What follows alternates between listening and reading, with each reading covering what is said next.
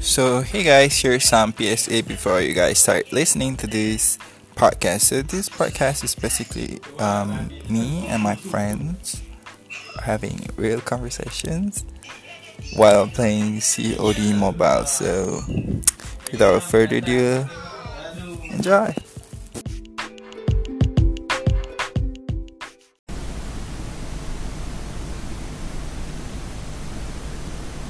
Hi guys, selamat datang ke episod yang pertama Pokok-Pokok. Saya Nabil, host anda untuk episod ni. Okey. Berdasarkan tajuk ni, tajuk episod ni Getting Started to Indoor Plants atau mengorak langkah ke tanaman dalam rumah, saya akan kongsikan pengalaman saya dalam memulakan tanaman dalam rumah. Macam mana kita nak tentukan sama ada ruang kita ni sesuai atau tidak dengan indoor plants? Okey, pertama kali, first kali kita kena tahu kita punya intensity cahaya kat di dalam bilik lah. Ha.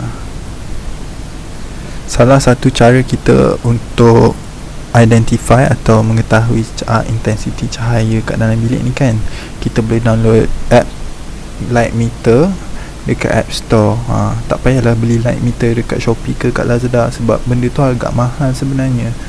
Ha, yang dekat handphone tu pun dah cukup accurate lah. Tak adalah se-accurate light meter yang kita beli specifically untuk intensity cahaya, cuma memadai. Okey, selepas kita dah download app tu, kita bolehlah ukur light intensity sama ada dalam unit lux ataupun foot candle. So, sebab kita, saya ambil sebagai contoh bilik saya, which is empat puluh lima darjah menghadap north east. So tingkap dalam bilik saya ni dapat cahaya pagi dengan tengah hari, tapi anything yang lepas tengah hari tu dia akan jadi low light je sebab dia takkan dapat cahaya terik yang dari tengah hari sampai ke petang tu.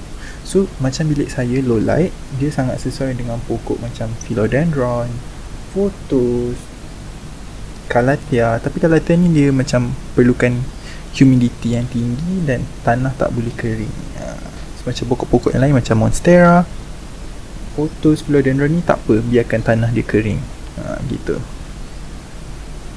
Untuk pencahayaan pula kan, dua ribu hingga lima ribu foot candle of light tu dia akan kira bright direct light. So, macam kalau contoh kita letak peace lily dekat cahaya yang terang macam tu, confirm dia akan dapat brown tips, brown edges. Lepas tu lama-lama dia akan matilah sebab dia kering, dia tak boleh tahan cahaya yang terlampau terik dan direct. Ha, kalau contoh you nak peace lily sebab cantik dia ada bunga kan, dia buka hijau je, ha, better you letak dia dekat between low light atau medium light. Ha, kalau low light tu macam lima puluh hingga dua ratus lima puluh foot candle, tapi kalau medium light pula maximum is seribu, minimum is dua ratus lima puluh. So anything two hundred fifty to one thousand foot candle is considered medium light. So contoh kalau you nak monstera tapi you tak tahu apa dia punya light requirement, kalau you search dekat internet most likely dia akan cakap oh this plant dia boleh tolerate low light. So macam mana kita nak tahu low light tu apa kan? So kita gunalah light meter yang app percuma tu untuk identify kita punya cahaya kat tepi sudut ruang tamu kita contoh. Ha, so kalau contoh sudut tu dalam dua ratus hingga tiga ratus foot candle, dan okey lah you nak letak monstera you dekat tepi tu. Ha.